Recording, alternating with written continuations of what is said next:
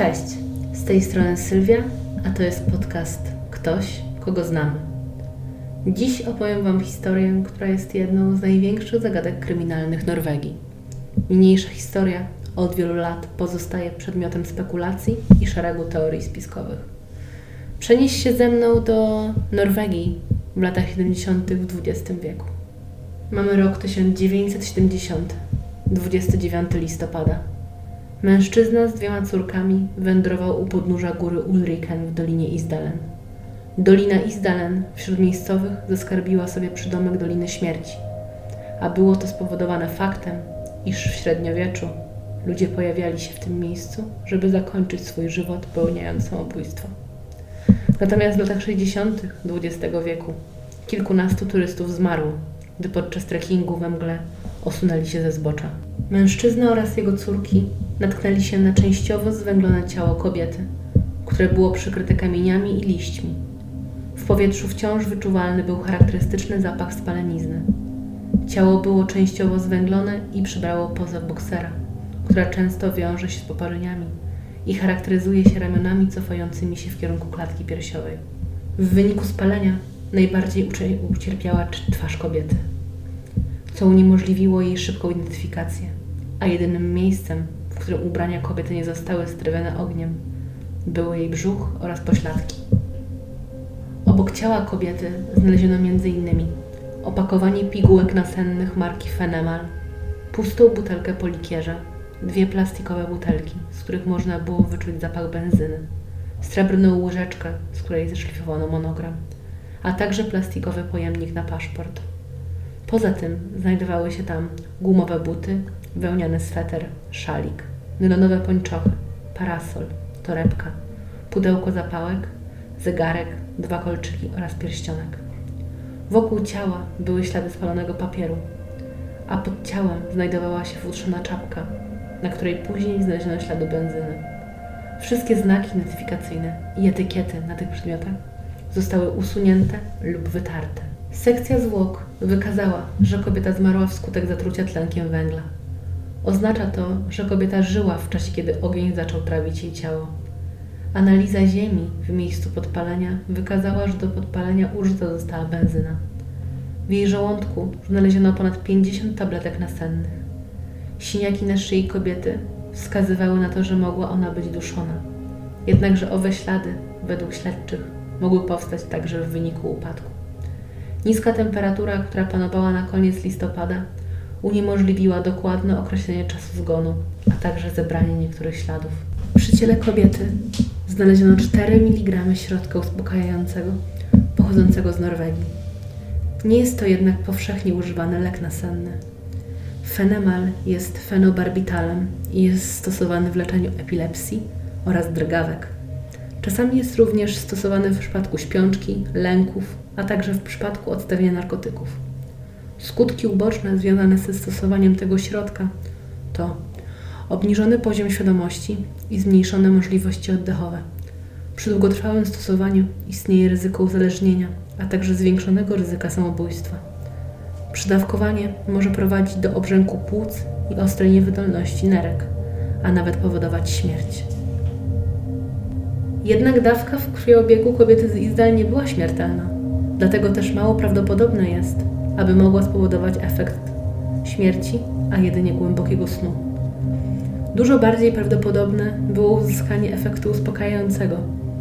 Dodatkowo około 50 tabletek pozostawało nierozpuszczonych w żołądku w chwili śmierci, a zatem ich działanie nie mogło mieć wpływu na śmierć kobiety. Udało się ustalić, że kobieta miała około 1,64 cm wzrostu. Długie brązowo-czarne włosy, miała okrągłą twarz, brązowe oczy i małe uszy. Wiek kobiety określono na 25-30 lat. W chwili śmierci włosy związane były w kucyk za pomocą niebieskiej wstążki. Nie udało się określić jej personaliów ani narodowości. W latach 70. przeprowadzono analizę pisma ręcznego kobiety, która sugerowała, że miała francuskie lub belgijskie wykształcenie. Szczękę i zęby kobiety usunięto z ciała celem przeprowadzenia szeregu testów.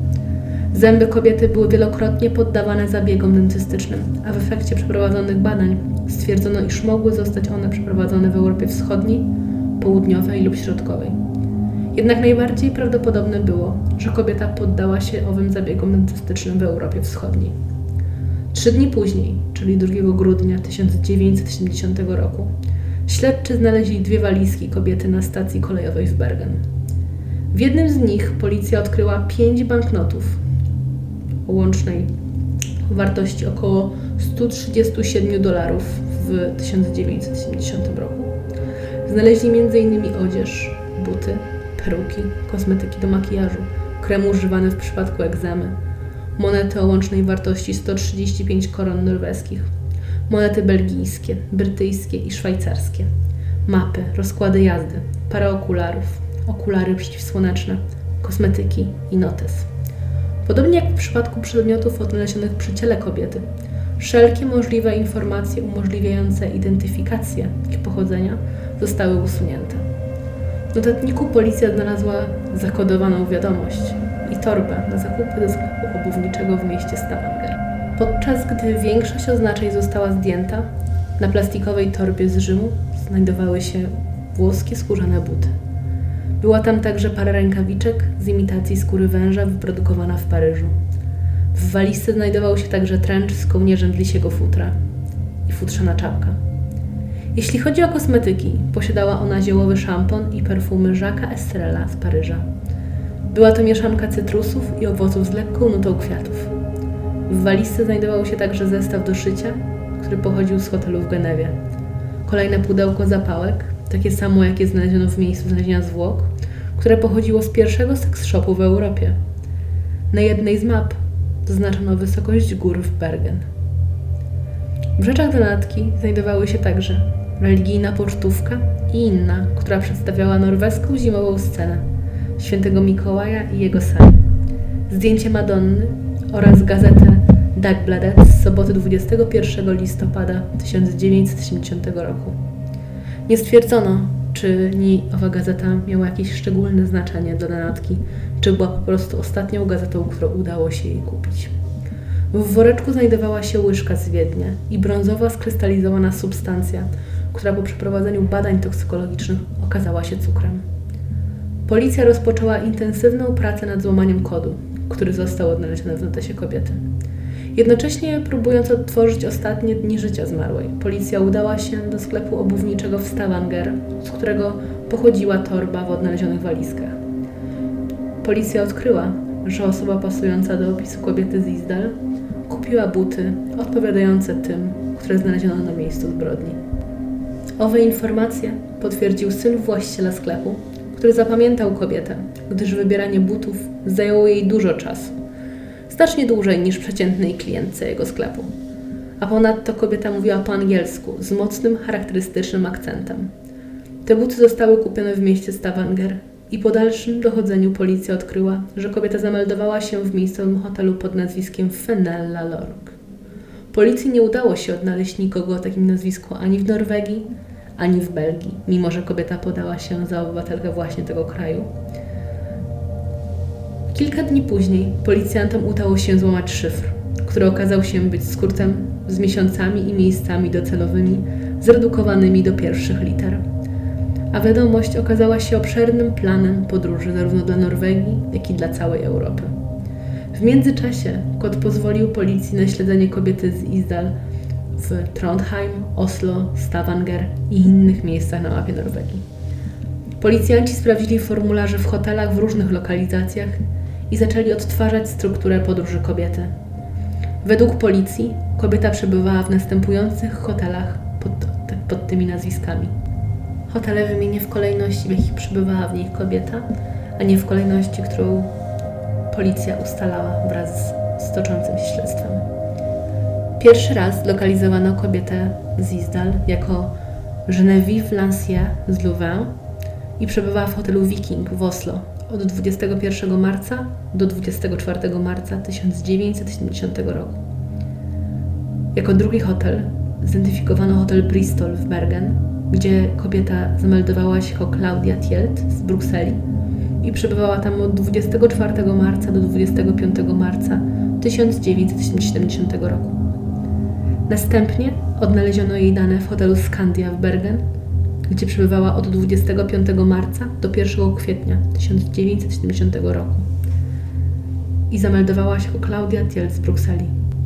I tu następuje przerwa w identyfikacji miejsc pobytu kobiety z Izdal, ponieważ kolejnym hotelem, który udało się, się zidentyfikować, był hotel w Stavanger o nazwie KNA Hotel, gdzie przebywała jako Klaudia Nielsen od 29 do 30 października 1970 roku. Następnie udało się zidentyfikować kobietę jako mieszkankę hotelu w Neptun Hotel w Bergen od 30 października do 5 listopada 1970 roku, gdzie zameldowała się pod nazwiskiem Alexia Zarna Merkes jako mieszkanka Lublany. Kolejnym hotelem był hotel Bristol w Trondheim, gdzie przebywała od 6 do 8 listopada 1970 roku jako Vera Ayers z Antwerpii. Następnym hotelem był hotel Sansvitun Hotel w Stavanger, gdzie przebywała od 9 do 18 listopada 1970 roku jako Fenella Lork z Belgii. Kolejnym hotelem był hotel Rosenkrantz w Bergen, gdzie przebywała od 18 do 19 listopada 1970 roku jako pani Linhauer. Ostatnim hotelem, który udało się zidentyfikować policji, był hotel Hortheimen w Bergen od 19 listopada do 23 listopada 1970 roku. Kobieta pozostawała jego gościem jako Elizabeth Linhauer z Ostend w Belgii. We wszystkich hotelach podawała się za kobietę w wieku od 25 do 27 lat, najczęściej Belgijkę. Kobiecie udało się stworzyć 7 lub 8 różnych tożsamości w zależności od uznania, czy ósma i dziewiąta stanowią tę samą tożsamość, czy też są to, są to, to dwie różne tożsamości.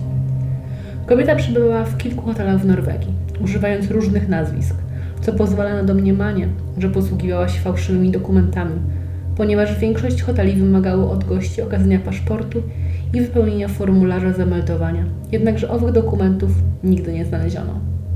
Z analizy czeków hotelowych, które były wystawiane gościom, którzy rejestrowali swój pobyt, można zauważyć, że kiedy podawała się za Klaudię Tielc z Brukseli, dwukrotnie w różnych hotelach wpisała tą samą datę urodzenia, co pozwala domniemywać, że kobieta faktycznie posiadała dokumenty na takie nazwisko, ponieważ gdyby podawała je po prostu z głowy, prawdopodobnie podałaby inną datę. Chyba, że owa data miała dla niej jakieś specjalne znaczenie. Jednakże przy innych tożsamościach podawała już zupełnie inne daty urodzenia. Zapiski w notesie kobiety zostały przebadane i po dokładnej analizie udało się ustalić, że kobieta przybyła do Stavanger w dniu 29 października 1970 roku, prawdopodobnie z Paryża, w którym przebywała od 22 do 28 października 1970 roku. Policji udało się odnaleźć fotografa, którego wizytówkę znaleziono w rzeczach kobiety. Zeznał on, że podwiózł kobietę do hotelu Aleksandra w Lyon oraz, że zjadł z nią obiad. Kobieta powiedziała mu, że pochodzi z małej miejscowości na północ od Johannesburga w RPA i że ma 6 miesięcy na zwiedzanie Norwegii. Na podstawie zeznań świadków, którzy spotkali kobietę, można było wnioskować, że nosiła ona peruki i mówiła w czterech językach: angielskim, duńskim, niemieckim i francuskim. Jeden ze świadków zeznał, że podsłuchał rozmowę kobiety z mężczyzną w hotelu w Bergen. Według niego powiedziała ona iść komme bald co oznacza będę wkrótce. Pracownikom hoteli mówiła, że jest podróżującą handlarką i kolekcjonerką antyków. Często prosiła o zmianę pokoju, podczas jednego ze swoich pobytów nawet trzy razy. Jeden z pracowników zauważył nawet, że przyniosła stół do szafy, aby zyskać więcej miejsca na podłodze. Określił ją jako kobietę, która wydawała się bać otworzyć drzwi do pokoju. Według zeznań świadków, kobieta podczas swojego pobytu w pokoju wystawiała krzesło przed drzwi, a kiedy wychodziła, chowała je do środka. Nie wiadomo jednak, czy krzesło na zewnątrz było umówionym znakiem, czy kobieta po prostu starała się zaoszczędzić przestrzeń podczas przebywania w pokoju. Z ostatniego hotelu, w którym ustalono, że przebywała kobieta, wymeldowała się 23 listopada 1970 roku. Miejsce kobiety, gdzie przebywała do czasu odnalezienia ciała, pozostaje nieznana. Jeden ze świadków zeznał: Poznałem kobietę w barze w górniczym miasteczku latem 1970 roku. Widzieliśmy się przez 2-3 tygodnie. Powiedziała, że przejeżdża, że jest turystką, która przebywała u znajomych. To ona powiedziała mi, gdzie i o której godzinie się spotkamy. Miała bałkański akcent. Kobieta, której imienia niestety nie, nie pamiętam, mówiła kilkoma językami. Jej niemiecki był prawie doskonały, natomiast jej francuski był raczej akademicki. Inny świadek poinformował, że niepokoiły go dziwne telefony, które otrzymywała kobieta. Z zaciekawieniem przysłuchiwał się temu, co się dzieje. Prowadząc dalsze dochodzenie, mężczyzna twierdzi, że znalazł dowody na to, że kobieta może być szpiegiem. Świadek zeznał. Miały miejsce w pokoju. Znała czas rozmów. Włączała muzykę, abym nie słyszał, ale słyszałem męski głos mówiący w języku, którego nie znałam. Wydawało mi się, że zawsze była zmartwiona podczas telefonów. Powiedziała, że ma kilka dokumentów i paszportów, które pozwoliły jej przekroczyć mur berliński i bez problemu udać się do Niemiec Wschodnich. Przeszukałem jej rzeczy. Miała dwie walizki, niezbyt duże. W środku były peruki. Miała też dwie torby z bardzo kolorowymi ubraniami. Czasami zmieniała się w osiemnastolatkę lub dwudziestolatkę. Bardzo dobrze zmieniała swój wygląd. To było niesamowite. To było podczas zimnej wojny. Od kilku tygodni chciałem iść do władz, policji, żandarmerii, ale bałem się. Relacja jest pełna szczegółów i wydaje się być zbyt piękna, aby była prawdziwa. Prawie idealnie pasująca do dobrze znanego przypadku, podczas gdy oczywiście nie wymieniono żadnego imienia. Żadne paszporty nie zostały odzyskane z rzeczy kobiety z Izdal. I wydaje się mało prawdopodobne, że ta relacja będzie prawdziwa, ponieważ nie zgadza się również z analizą DNA, która czyni kobietę z Izdal znacznie starszą. Jednak do tego jeszcze dojdziemy. Intrygujące jest to, że świadek dostarczył zdjęcie kobiety, której mówi się, że znał ją i ukradł je z jej osobistych rzeczy. Faktycznie można zauważyć podobieństwo. Kobieta z Izdal zatrzymała się w ostatnim hotelu między 19 a 23 listopada ograniczając się głównie do swojego pokoju. Personel hotelu powiedziałby, że przeniosła hotel do holu, kiedy była w swoim pokoju. W aktach znajduje się także raport z samego Bergen, który sugeruje, że była w towarzystwie mężczyzny w sklepie meblowym. Oboje pokłócili się przed zakupem lustra ściennego. Jednakże ten trop jest prawdopodobnie fałszywy, ponieważ zmarła przebywała w tym czasie w Stavanger.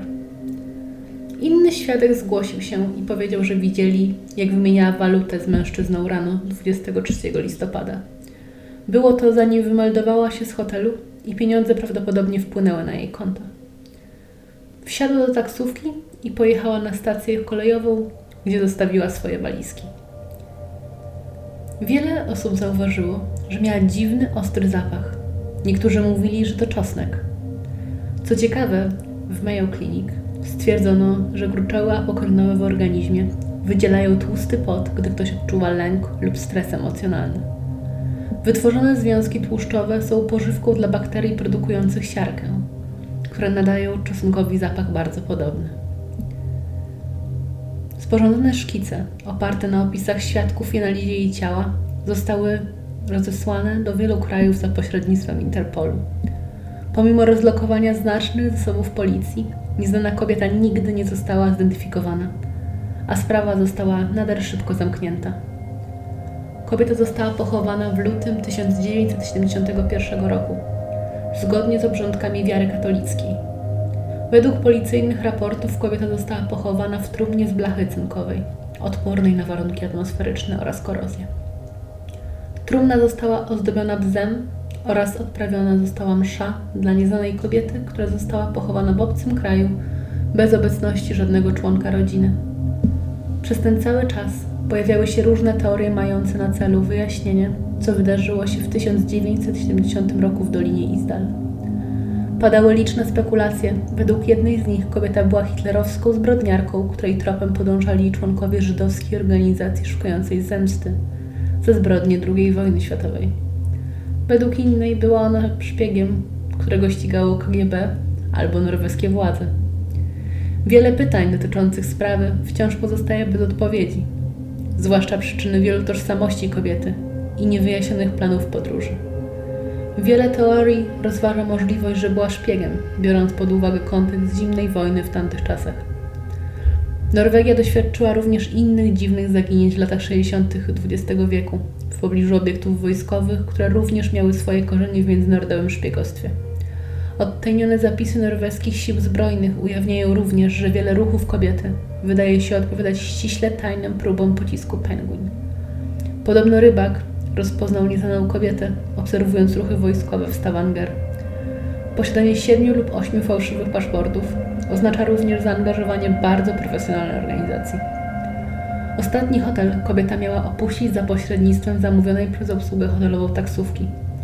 Taksówkarza, który zabrał kobietę z hotelu na stację kolejową w Bergen, nigdy nie odnaleziono. Jednak w 1991 roku taksówkarz pragnąc zachować anonimowość, powiedział, że po odebraniu nieznanej kobiety z hotelu przed stacją dołączył do nich inny mężczyzna. W 2005 roku mieszkaniec Bergen, który w 1970 roku miał 26 lat, powiedział lokalnej gazecie, że po obejrzeniu szkicu w obiegu podejrzewał, że martwa kobieta była kobietą, którą widział 5 dni przed znalezieniem ciała, kiedy wędrował po zboczu góry Flojen. Kobieta była ubrana lekko, jak na warunki atmosferyczne, które panowały o tej porze roku. Szła z dwoma mężczyznami w płaszczach, którzy cechowali się południową urodą. Wyglądała na zrezygnowaną i wydawała się mieć coś do powiedzenia, jednak nie zrobiła tego. Poszedł do kogoś, kogo znał na policji, aby to zgłosić, ale powiedziano mu, żeby o tym zapomniał.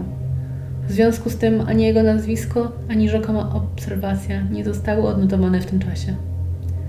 Pracownik leśny zgłosił, że widział dym lub mgłę w poniedziałek 23 listopada. Podobnie jak pracownik armii, który ostatecznie wyznaczył czas na około 12 po południu. Wierząc, że było to ognisko.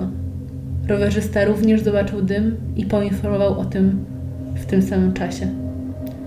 Około godziny 11.50, 10 minut wcześniej, strażak niezwiązany z zgłoszonym dymem zobaczył mężczyznę wychodzącego z Doliny Lodowej w wieku około 30 lat. W ostatnich latach 57-letni mężczyzna dokonał znaleziska przy pomocy do detektora metalu. Wcześniej na bliskim obszarze jego detektor milczał.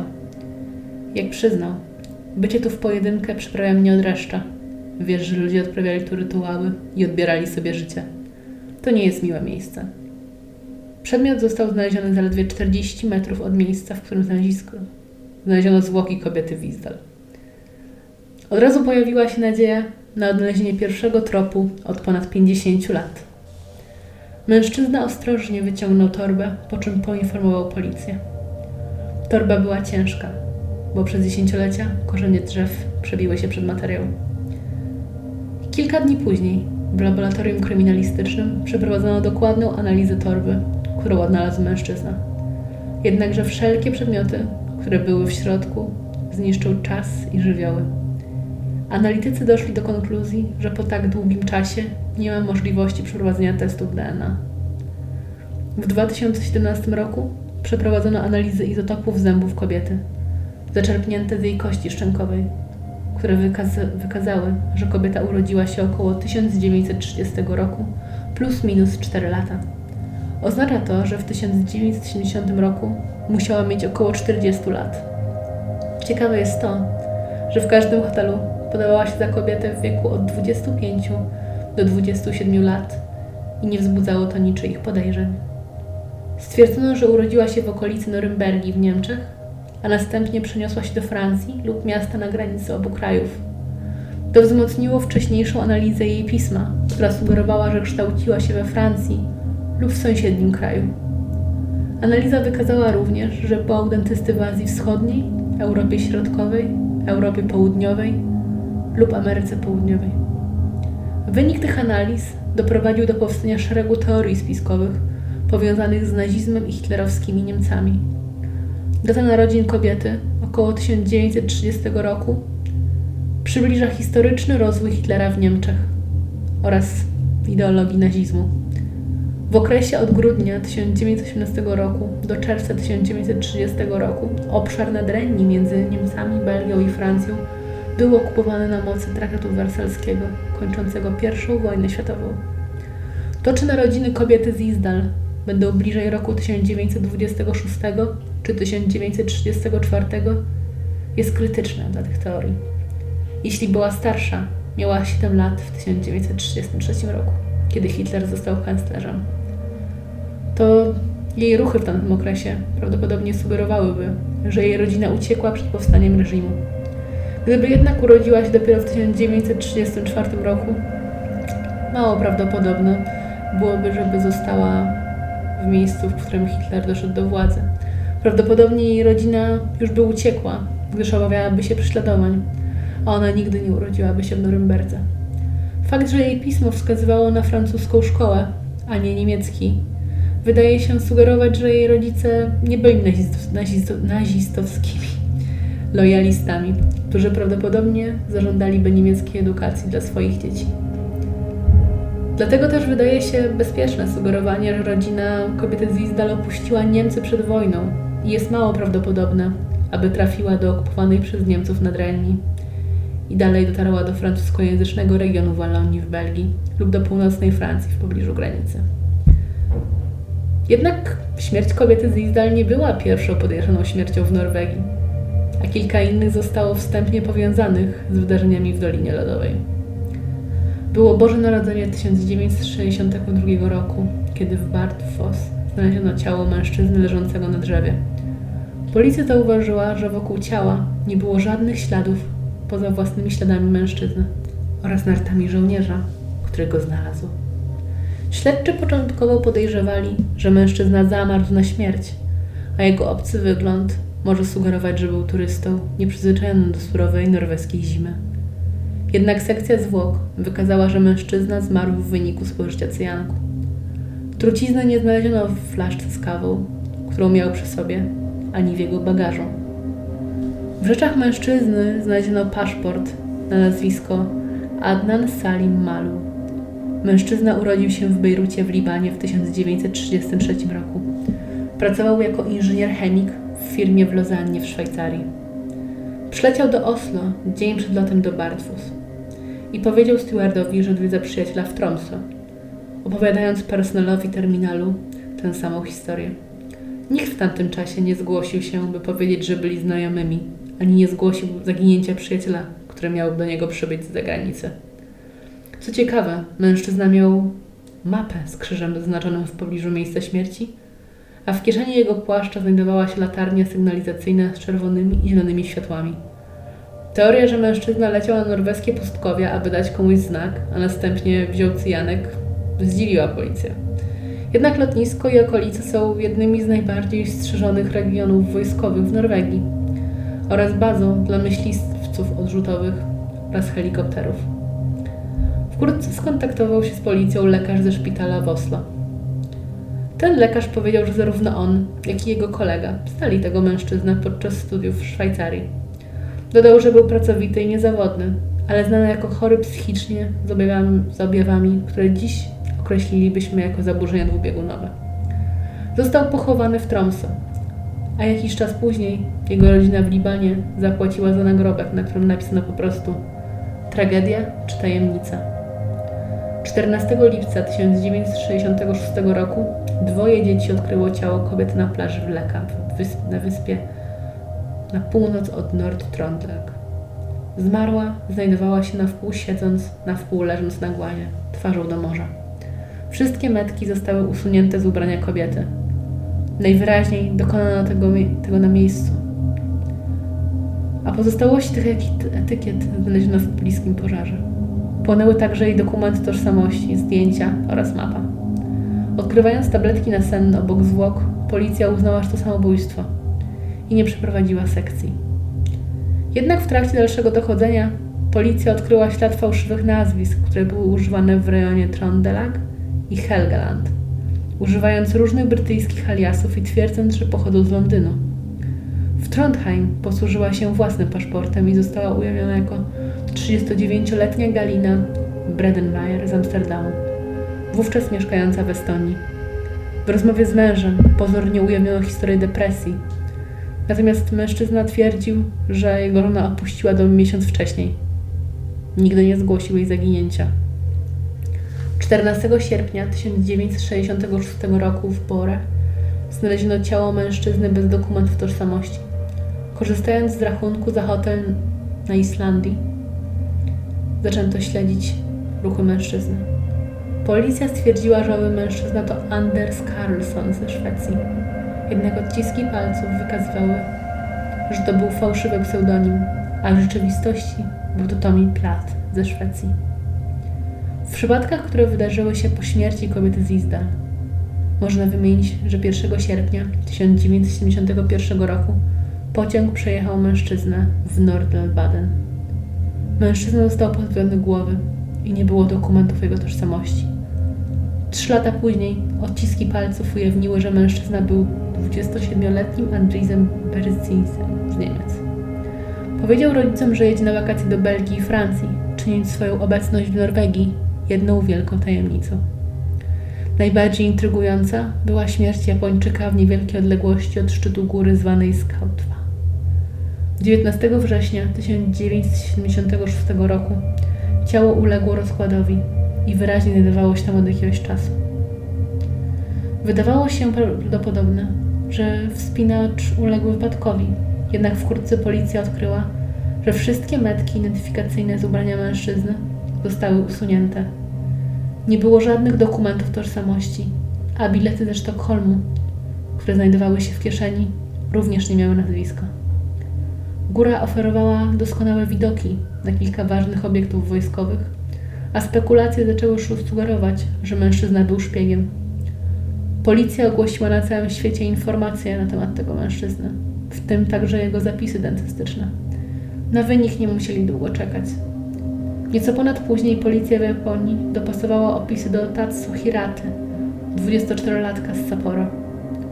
W 1975 roku pojechał do Hamburga, by pracować w japońskiej restauracji. Praca trwała tylko kilka tygodni, a po jej zakończeniu powiedział ojcu, że chce podróżować po Europie, wykonując zrywcze prace. Jego trasa prowadziła przez Danię do Szwecji, gdzie ostatnio potwierdzono, że był widziany. Nikt nie wie, gdzie był w międzyczasie, ani dlaczego znajdował się na górze pobliczu tajnych instalacji NATO. Wracając jednak do kobiet z Izdal, istnieje niewiele rzeczywistych dowodów na szpiegostwo, prostytucję czy nawet jakiekolwiek inne przestępstwa. Ani też, że cierpiała na jakąkolwiek chorobę psychiczną pod zgłaszanym lękiem. Wszystkie te teorie opierają się na z góry przyjętych poglądach, że atrakcyjna kobieta podróżująca po Europie musi wydawać się podejrzana. Oczywiście wiele aspektów tej sprawy wydaje się być podejrzanych, chociażby noszenie peruk przez kobietę. Jednakże należy pamiętać, że w jej rzeczach znaleziono także maść na. Osoby, które cierpią na tą chorobę, często borykają się także z łysieniem plackowatym. Więc możliwe, że po prostu kobieta nosiła peruki, żeby ukryć jakieś defekty, które powstały w wyniku choroby. A może po prostu nosiła je dla mody. Tego nie wiemy i prawdopodobnie nigdy już się nie dowiemy. Bez względu na to, kim była kobieta z Izdal, czy była to prostytutka, terrorystka, międzynarodowy przestępca, czy nawet agent KGB, jak wszystkie istoty ludzkie, zasługiwała na lepsze zakończenie swojego żywota niż pochówek w nieznanym miejscu, bez nikogo, kto by opłakiwał jej śmierć. Dla świata jest tajemniczą kobietą z Izdal, dla innych siostrą, przyjaciółką lub kochanką, która dawno zniknęła. Zasługują naprawdę, a kobieta z Doliny Lodowej zasługuje na to, by w końcu nadać jej imię. To już wszystko na dziś. Dziękuję Wam bardzo za wysłuchanie tego podcastu do końca, a my słyszymy się już niebawem ponownie.